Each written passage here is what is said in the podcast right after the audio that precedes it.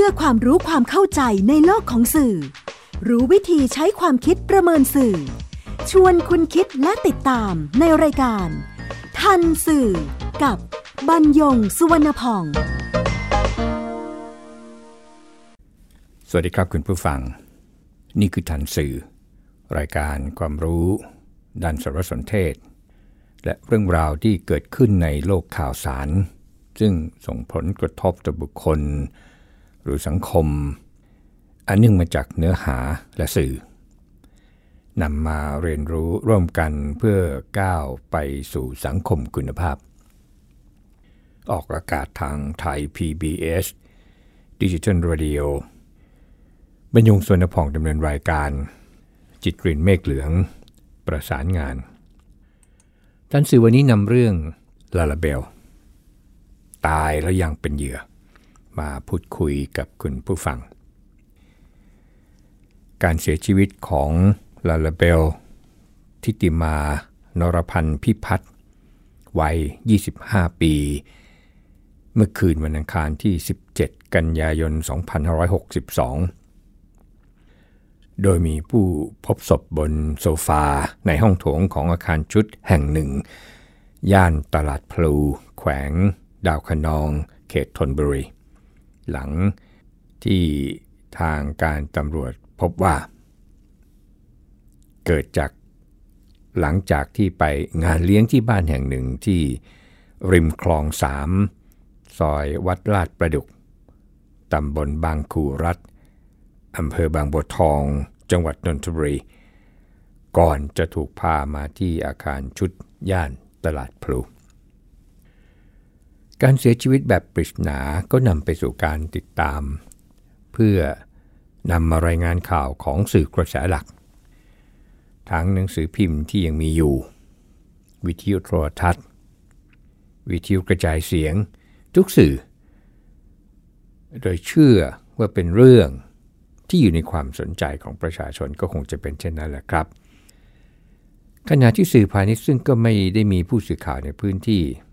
ต่างก็นำข่าวจากสื่อกระแสหลัก ไปเผยแพร่ต่อ ใน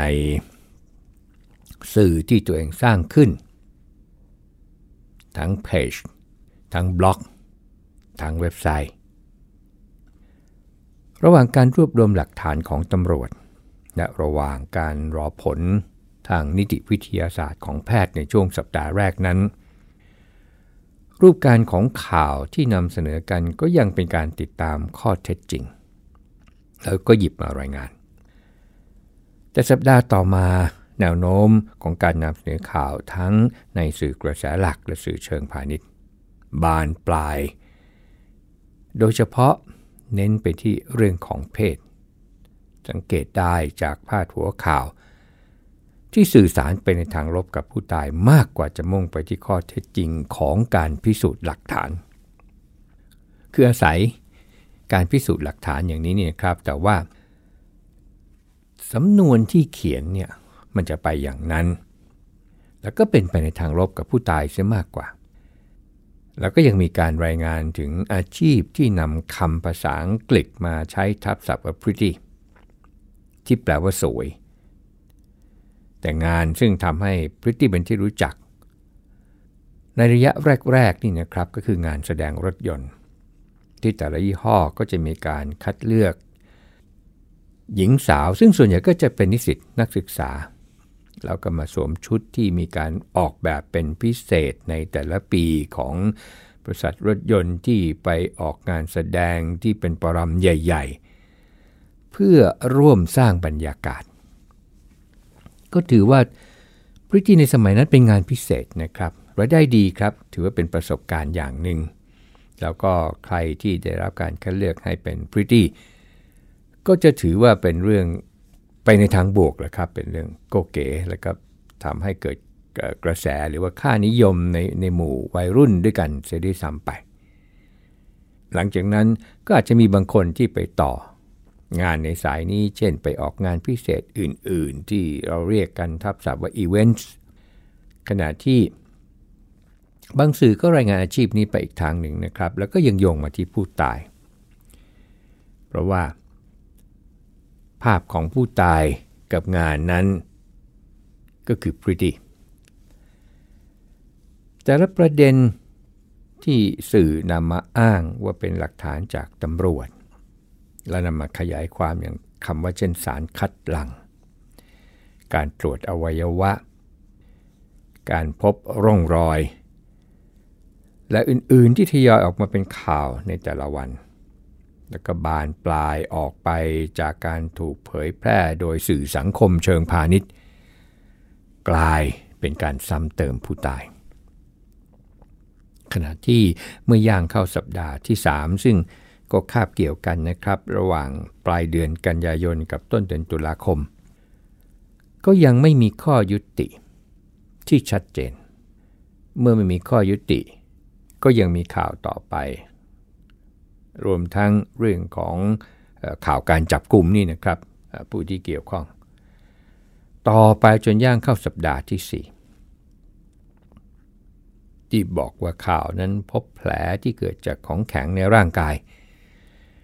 แต่ก็ยังโยงเนื้อหาไปให้ถึงว่าแผลนั่นจะนอกอวัยวะจากของแข็งไม่มีคม แต่คำที่ใช้ในภาพบนสื่อสังคมเพื่อให้คลิกเข้าไปในเว็บกลับใช้ข้อความอีกแบบหนึ่ง เช่นช่องคลอดฉีกขาดเพราะของแข็ง จนนักวิชาการด้านนิเทศศาสตร์ถึงกับประรบว่าเมื่อใดจะพอกันสักทีจนพื้นที่แทบจะไม่เหลือสำหรับข่าวประชาชน ที่รับเคราะห์กรรมจากน้ำท่วม อันเนื่องมาจากเหตุอุทกภัย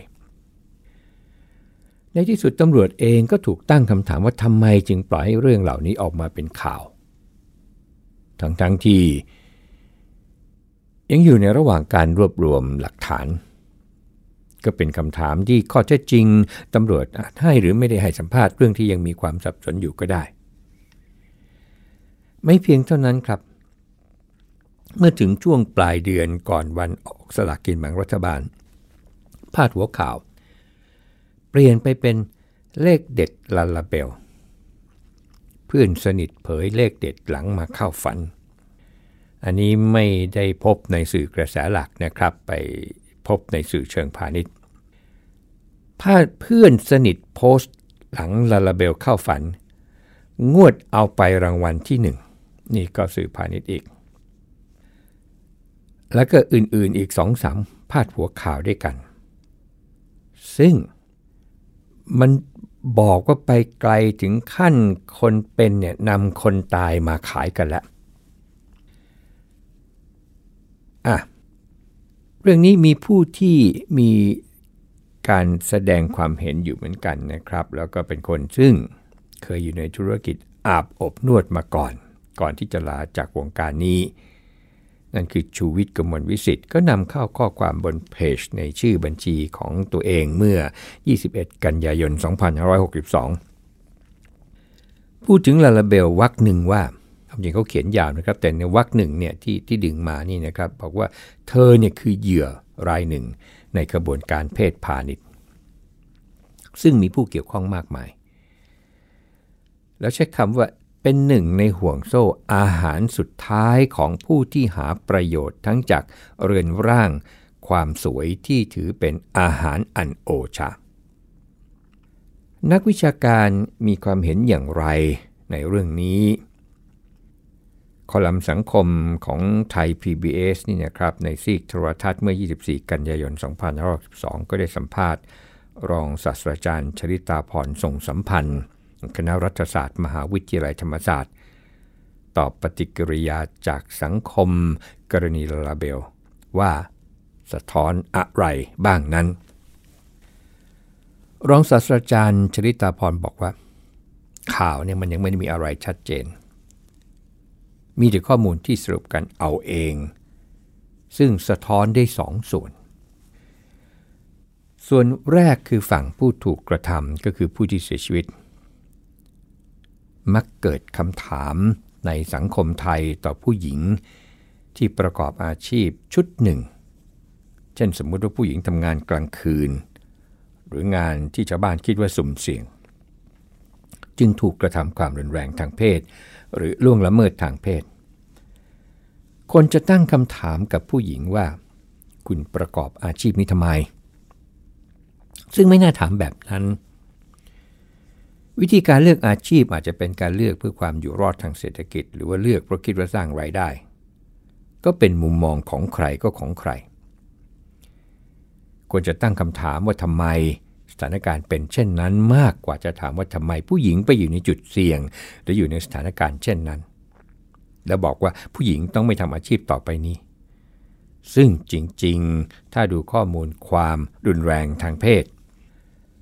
แม้แต่คนบวชชียังถูกกระทำรุนแรงทางเพศ หรือมีคนถูกกระทำในบ้านตนเองเสียด้ซ้ำไป ส่วนที่สองที่รองศาสตราจารย์ชริตาพรตั้งขึ้นเป็นข้อสังเกตก็คือทำไมจึงรู้สึกว่าการประกอบอาชีพ หรือกิจกรรมบางประเภท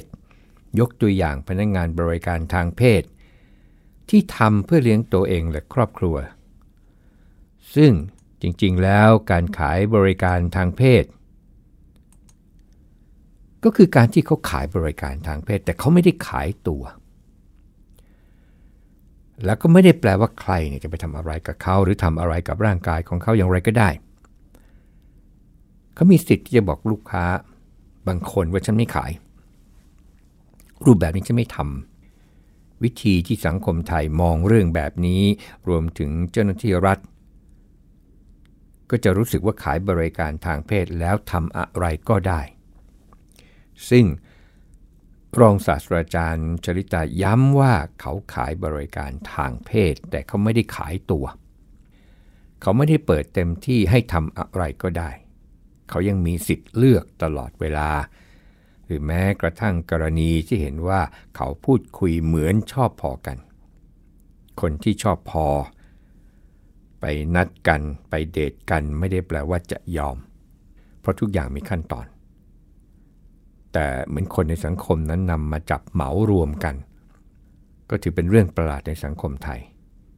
และเรื่องนี้ก็มีอะไรหลายอย่าง แต่รอว่าจะถูกพูดถึงเมื่อใด นั่นก็คือข้อสังเกตสองส่วนนะครับของจากรองศาสตราจารย์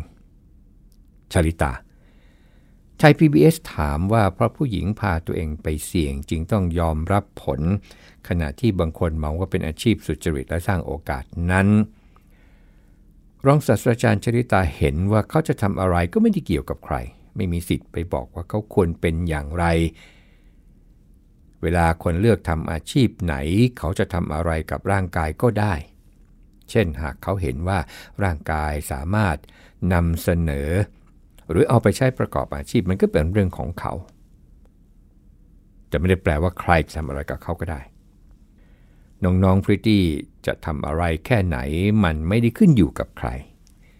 เพียงแต่คนที่เกี่ยวมันมีปฏิสัมพันธ์ ไม่ว่าจะเป็นคนจ้างหรือคนตัวไปที่เห็นพริตตี้ต้องตระหนักเช่นเดียวกันว่าพริตตี้เขาเลือกได้ทุกสถานการณ์ว่าเขาจะยอมบริการขนาดไหน จะเป็นเหมารวมได้อย่างไรว่าทำอะไรก็ได้ เขาทำงานบริการ ซึ่งบริการที่ว่านี้ก็มีขอบเขตที่เข้าใจกันอยู่ไม่ใช่หรือ ว่าทำอะไรได้แค่ไหน ถ้าสังคมไทย คิดต่อไปได้อีกนิด ความรุนแรงทางเพศหลายเรื่องเนี่ยจะลดลง ความคิดที่เห็นว่าผู้หญิงเสี่ยงเองต้องยอมรับ เป็นวิธีคิดที่อันตรายหรือไม่นั้น รองศาสตราจารย์ชริตาตอบว่าตนทำงานกับพนักงานบริการทางเพศ หรือคนที่ขายบริการทางเพศ เขาขายบริการไม่ได้แปลว่าขายใครก็ได้ทำอย่างไรก็ได้ ถ้ายังพูดแบบนี้กับคนที่ทำกิจกรรมแบบนี้ก็จะเกิดกรณีอย่างที่เห็น ซึ่งรองศาสตราจารย์ชริตาย้ำว่าเขายังเป็นคนเหมือนกัน เราเองยังไม่ยอมที่จะให้ใครมาทำอะไรได้กับตัวเรา ยังมีความเห็นที่น่าสนใจที่เกี่ยวข้องกับลาลาเบลอีกนะครับ แต่ว่าอีกสักครู่ครับ คุณกำลังฟังรายการ ทันสื่อ กับบรรยงสุวรรณพอง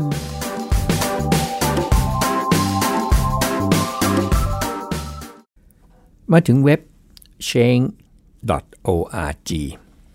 ตอนนี้เป็นที่รู้จักกันแล้วนะครับ และ webchange.org เนี่ยเรื่องที่รณรงค์อยู่เรื่องหนึ่ง แล้วก็รณรงค์กันมานานพอสมควรก็คือให้เลิกเผยแพร่คติการล่อลวงข่มขืนว่าเป็นสิ่งปกติ webchange.org ได้นำเข้าข้อความเมื่อ 24 กันยายน 2562 ต่อผู้ที่บอกว่าลาลาเบลสมควรโดนว่า ถ้าพริตตี้ผู้นี้รอดชีวิตมาได้ เธอจะเป็นอย่างไรในวันนี้ เธอจะเป็นผู้รอดชีวิต เป็นเหยื่อที่มีชีวิต หรือเป็นเจ้าทุกข์ที่ช่วยกันกระจัดภัยสังคม หรือเป็นเหยื่อการประนามของสังคมและกระบวนการยุติธรรมอีกรอบกันแน่ ผู้ใช้ชื่อวนิติพันธ์วีประวิทย์ใช้ชื่อภาษาอังกฤษนะครับ สะกดอย่างนี้ ซึ่งเป็นผู้นำเข้าข้อความนี้ในเว็บ change.org เชื่อว่าอาชญากรแก๊งมอมเหล้าทั้งหลายไม่ได้อยากให้ใครตาย แต่สังคมนี่แหละที่ทำให้การมอมเหล้าและอาจมีการล่วงละเมิด จะต้องมีเหตุถึงตายในไม่ช้าก็เร็ว เพราะผู้หญิงที่โดนกระทำแทบทุกราย ถูกคติสังคมกล่อมว่าจะถูกมองในแง่ร้ายไปก่อนว่าสมควรโดน โดยเหตุผลต่างๆ นานา คนที่รอดมาก็เงียบไป จะมีก็แต่ต้องตายไปเท่านั้นถึงเป็นที่รู้กัน และเมื่อเหยื่อรอดชีวิตมาได้ มีความละอาย บวกกับตำรวจหรือนักข่าวที่มาสอบถามสืบสวนยังคิดแบบนี้จริง ๆ อีก เราจะให้ใครเนี่ยกล้าลุกขึ้นมาเอาผิดกับอาชญากร ซึ่งลอยหน้าลอยตาอยู่ในสังคม นี่คือกลไกง่ายๆ ที่แสดงให้เห็น ว่าทีมงานที่ทำละครส่งเสริมทัศนคติว่าการข่มขืนเป็นเรื่องปกติ เป็นเรื่องที่พระเอกทำได้ เป็นเรื่องที่เอาไว้แก้แค้นตัวร้ายได้ เป็นเรื่องที่เหยื่อต้องละอาย เป็นเรื่องที่ถ้าไม่เอาเรื่องแสดงว่าสมยอม หรือแม้กระทั่งรักชอบ ควรพิจารณาตัวเอง เข้าใจและรับผิดชอบต่อสังคมด้วยมุมมองใหม่ แล้วก็มีข้อความในวงเล็บนะครับว่า ในชีวิตจริงเด็กผู้หญิงเคสหนึ่งถูกครูถามว่านี่ชอบพี่เขาใช่ไหม เพียงเพราะไม่แสดงอาการโกรธ เกลียดคนที่ข่มขืนเธอ พ ร้อมกับกล่าวถึงละครที่เป็นตัวกระตุ้นให้สังคมเต็มไปด้วยภาพแห่งความไม่เท่าเทียม ความไม่ศักดิ์สิทธิ์ของกฎหมาย แล้วร่วมทำลายกลไกการกำจัดแก๊งอาชญากรรมของสังคม เราคงไม่อ่อนหัดขนาดที่คิดว่าถ้าละครข่มขืนหมดไป แล้วคดีข่มขืนจะหมดตาม แต่เราต้องถามตัวเองว่า ถ้าพวกเราโกรธเกลียดและไม่อยากให้เหตุการณ์ พวกนี้เกิดขึ้นกับเราหรือคนข้างๆเรา เราจะปล่อยให้ทัศนคติแบบนี้ของละคร คนในสื่อ คนในกระบวนการยุติธรรม หรือแม้แต่ของคนรอบตัวเราลอยหน้าลอยตาอยู่ได้อย่างไร หากน้องพริตตี้คนนี้รอดชีวิต เราไปแจ้งความ หรือบอกคนรอบข้าง แล้วจะเป็นอย่างไร อยากให้กระบวนการยุติธรรม และตำรวจส่วนใหญ่ช่วยพิสูจน์ให้หน่อยว่าเรื่องนี้สังคมมีความเข้าใจเหยื่อ สื่อและผู้ชมต่างๆ ก็ช่วยหล่อหลอมทัศนคติต่อต้านพฤติกรรมของอาชญากร และต้องช่วยหล่อหลอม ทัศนคติที่ช่วยสนับสนุนให้เหยื่อที่รอดชีวิตมาได้ แจ้งความเอาผิดอาชญากร และอยู่ในสังคมได้อย่างภาคภูมิ เพราะเขากำลังร่วมกำจัดต้นตอที่จะทำร้ายคนอื่นต่อไป นี่คือสิ่งที่เราต้องช่วยกันสร้างภาพแบบนั้นขึ้นมาและทำให้ภาพเหล่านั้นเป็นรูปเป็นร่างจริงโดยเร็ว เศร้าและหดหู่กับเหตุการณ์ที่เกิดขึ้น พร้อม ปิดท้ายข้อความในเว็บว่าปัญหานี้จะแก้ไขได้ด้วยการร่วมกันลงมือทำอะไรสักอย่างง่ายๆ อย่างเช่น การส่งต่อการรณรงค์เพื่อให้คนได้รู้และเข้าใจมากขึ้น ไม่ใช่เพียงแค่เศร้าไปทีเพื่อรอเหยื่อรายต่อไป นั่นก็คือข้อความที่นำเข้าในเว็บ change.org โดยนิติพันธ์วีประวิทย์แล้วสื่อมวลชนล่ะ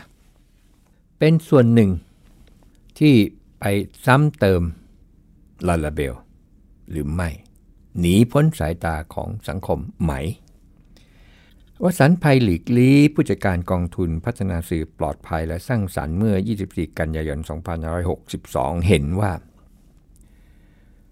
กรณีนี้สังคมให้ความสนใจก็เป็นธรรมดาที่สื่อมวลชนแข่งขันกันนำเสนอ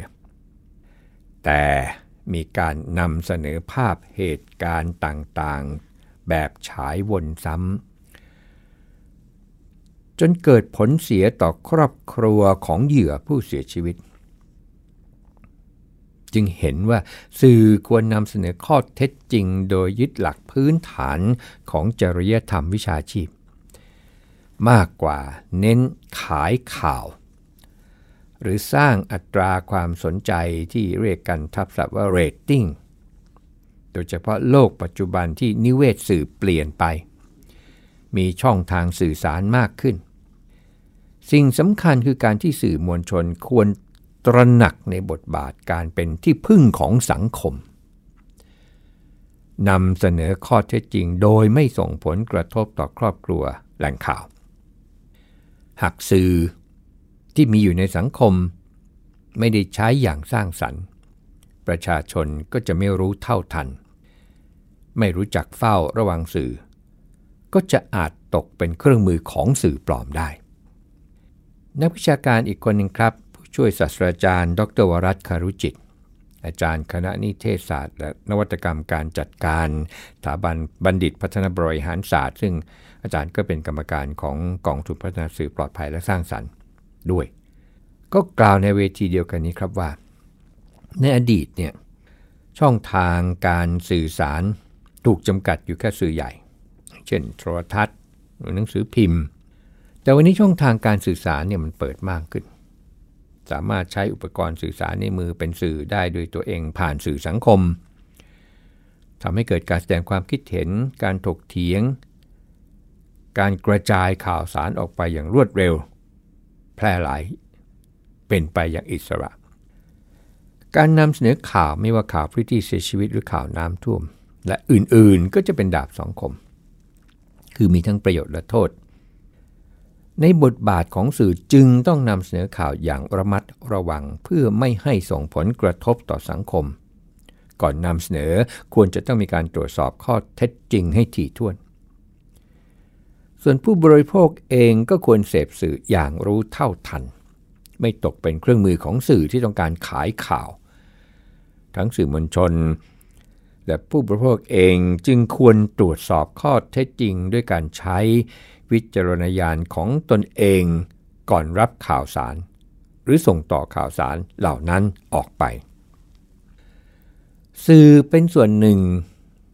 ของการซ้ำเติมลาลาเบล หรือลาลาเบลที่ตายไปแล้วก็ยังเป็นเหยื่อของสื่อ และสังคมหรือไม่นั้น